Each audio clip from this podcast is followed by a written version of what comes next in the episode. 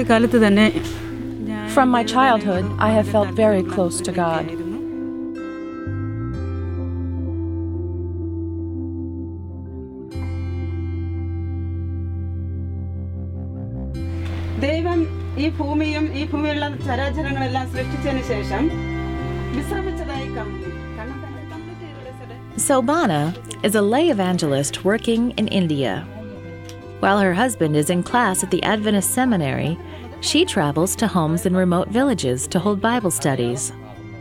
One day, this small group invited a man named Kishore to their meeting. Kishore was a respected priest in several temples in the city, so the Bible study group was new to him. Kishore had many questions to ask. I asked, I've read in our holy books about a holy man who was highly praised. He was referred to as a man who was inflicted with five wounds. Who is this person?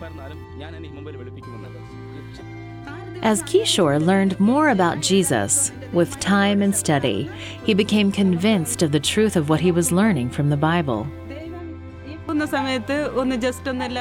Without failure, I continued to have Bible studies with him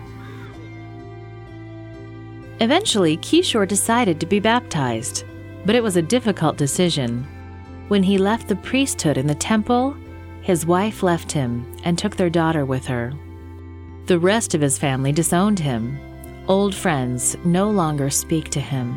Kishore finds strength in sharing the love of Jesus with others. Now, because of Kishore, nine others have chosen to be baptized. Please continue to pray for Kishore and Sobana as they share Jesus with those around them.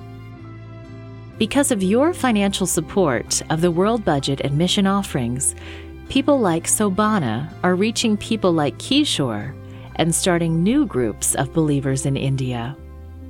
Thank you for your support of the mission of the Seventh day Adventist Church. To find out more, please visit AdventistMission.org.